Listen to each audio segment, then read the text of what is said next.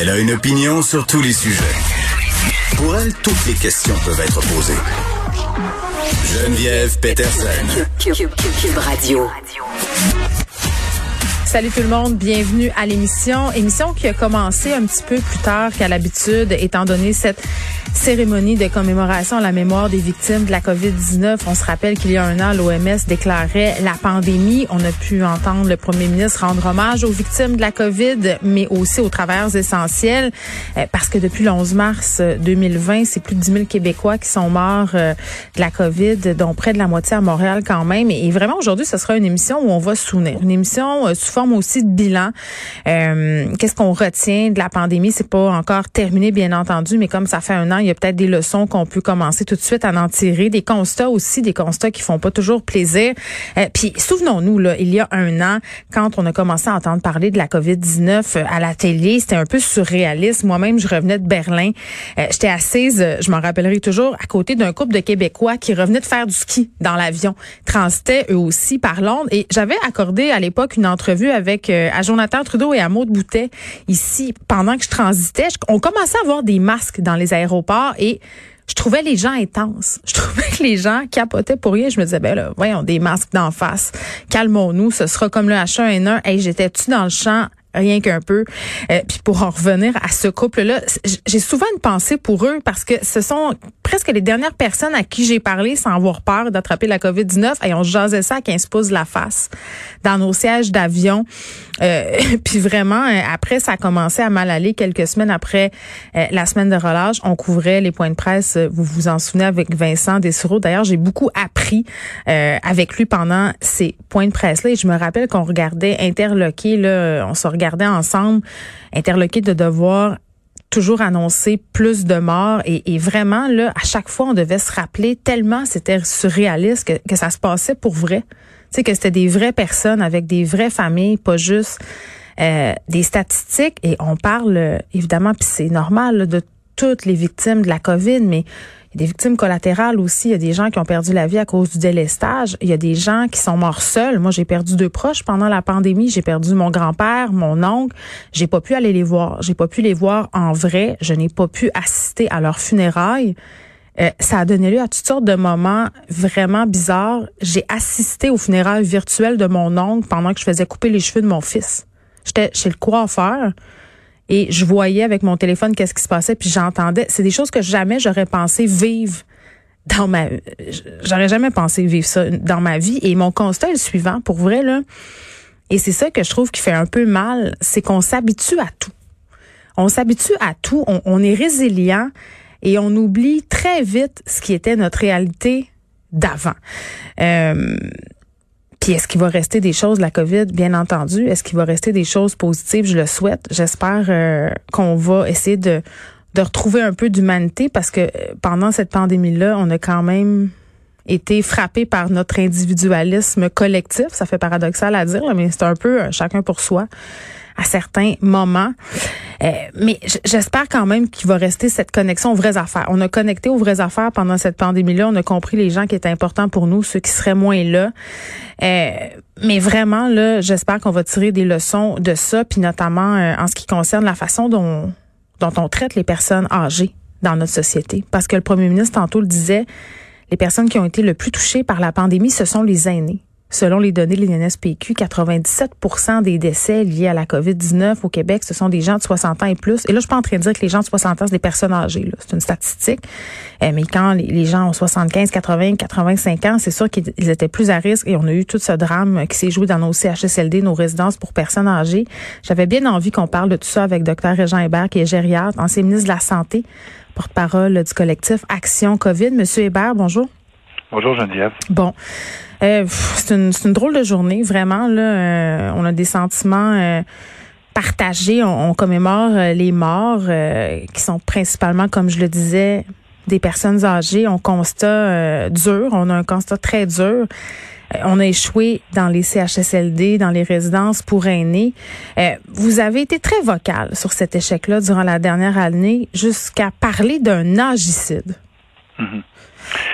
Ben, permettez-moi, euh, Geneviève, d'abord d'offrir toutes mes, mes, condoléances aux familles des gens qui qui ont péri dans cette mm. tragédie et de saluer le, le, courage, les efforts des, des, travailleurs de la santé qui ont tenu fort pendant pendant cette dernière année. Alors c'est vraiment une tragédie. C'est vraiment. J'ai parlé d'un agicide parce que le Québec s'est distingué malheureusement.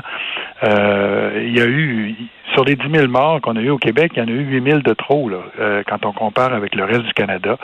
Et ces 8 000-là, au-delà de l'âge, je pense que l'âge, c'est important, mais ce qui est encore plus important, c'est que ces 8000 morts-là, ils, sont survenus dans des milieux de vie collectifs. Ils sont survenus pour 5000 d'entre eux dans les, les, CHSLD et le reste dans les ressources intermédiaires et mm. les résidences pour aînés. Alors, c'est vraiment ces milieux de vie collectifs-là qui ont écopé euh, lors de la, de la pandémie.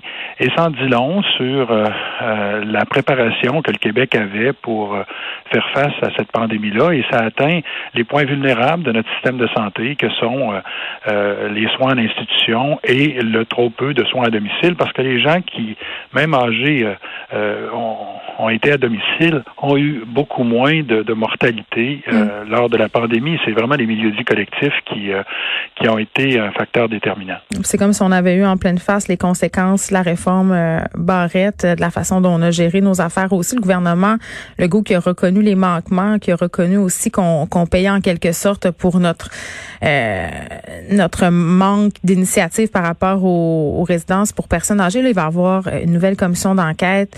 Euh, il y a plein d'enquêtes qui ont été annoncées, en fait. Puis moi, je me dis tout le temps, est-ce que ça va changer vraiment quelque chose? Puis en même temps, c'est facile de dire ça. C'est facile de dire que c'est le temps d'agir au lieu de se perdre dans des rapports, mais on n'a pas le choix. On a quatre enquêtes en cours. On a le bureau du coroner, euh, la vérificatrice générale, la commissaire à la santé, au bien-être, de protection du citoyen qui se penche là-dessus. Mais est-ce que ça va donner quelque chose? Est-ce qu'on aurait... Euh, pas plutôt avantage à faire des audiences publiques? Beaucoup de gens le réclament. Ben, moi, je pense que les audiences publiques, euh, ça servirait à trouver des coupables, des, ben, des responsables, si on veut. Euh, et je suis pas sûr que ça nous ferait avancer. Je pense qu'on a des, euh, des enquêtes qui, qui vont révéler ce qu'on connaît déjà. Euh, le rapport préliminaire de la protectrice citoyen était très éloquent. Je pense que on a négligé le secteur des personnes âgées au cours des, des 30 dernières années.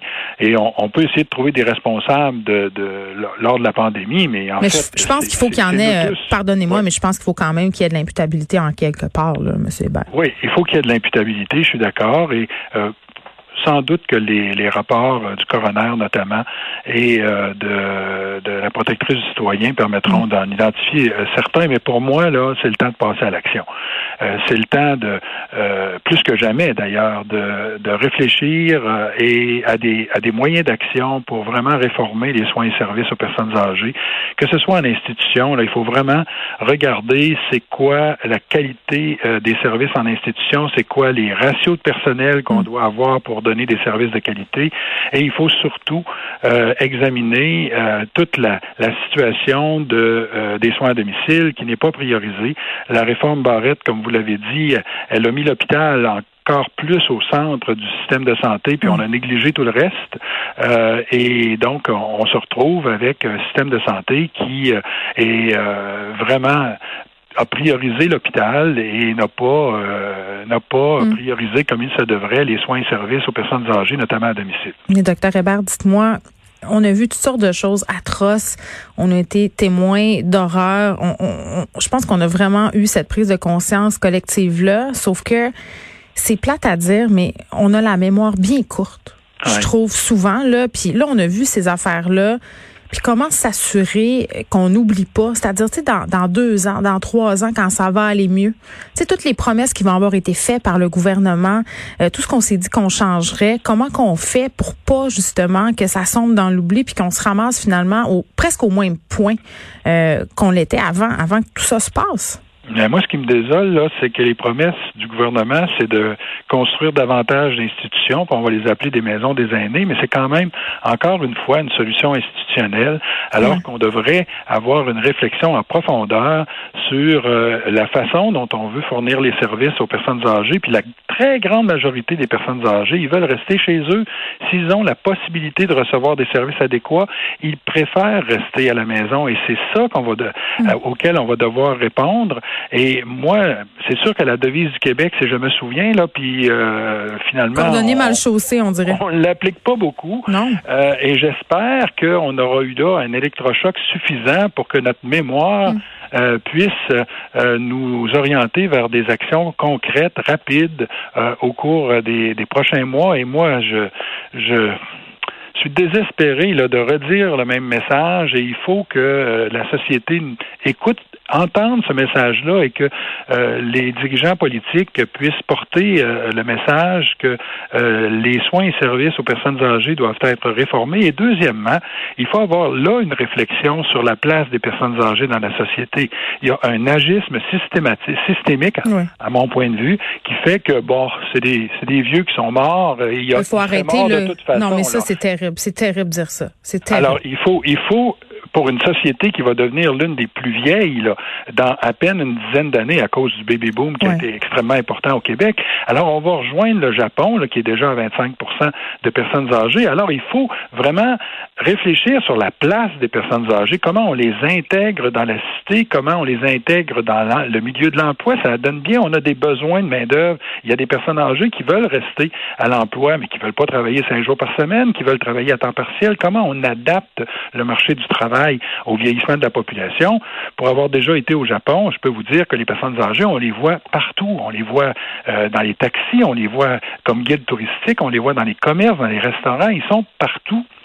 Alors qu'au Québec, on les voit pas ils sont invisibles. Hmm. Et, je pense qu'il faut avoir une réflexion là-dessus, euh, en plus de la réforme des soins et services qui est absolument nécessaire. Oui, docteur Régin Hébert, merci. Comme vous l'avez dit dans le devoir, on commémore aujourd'hui euh, la mémoire des victimes de la COVID, mais ça ne veut pas dire que parce qu'on commémore euh, qu'on accepte ce qui s'est passé. Il faut prendre action maintenant. Docteur Régin Hébert, qui est gériatre et ancien ministre de la Santé, porte-parole du collectif Action COVID.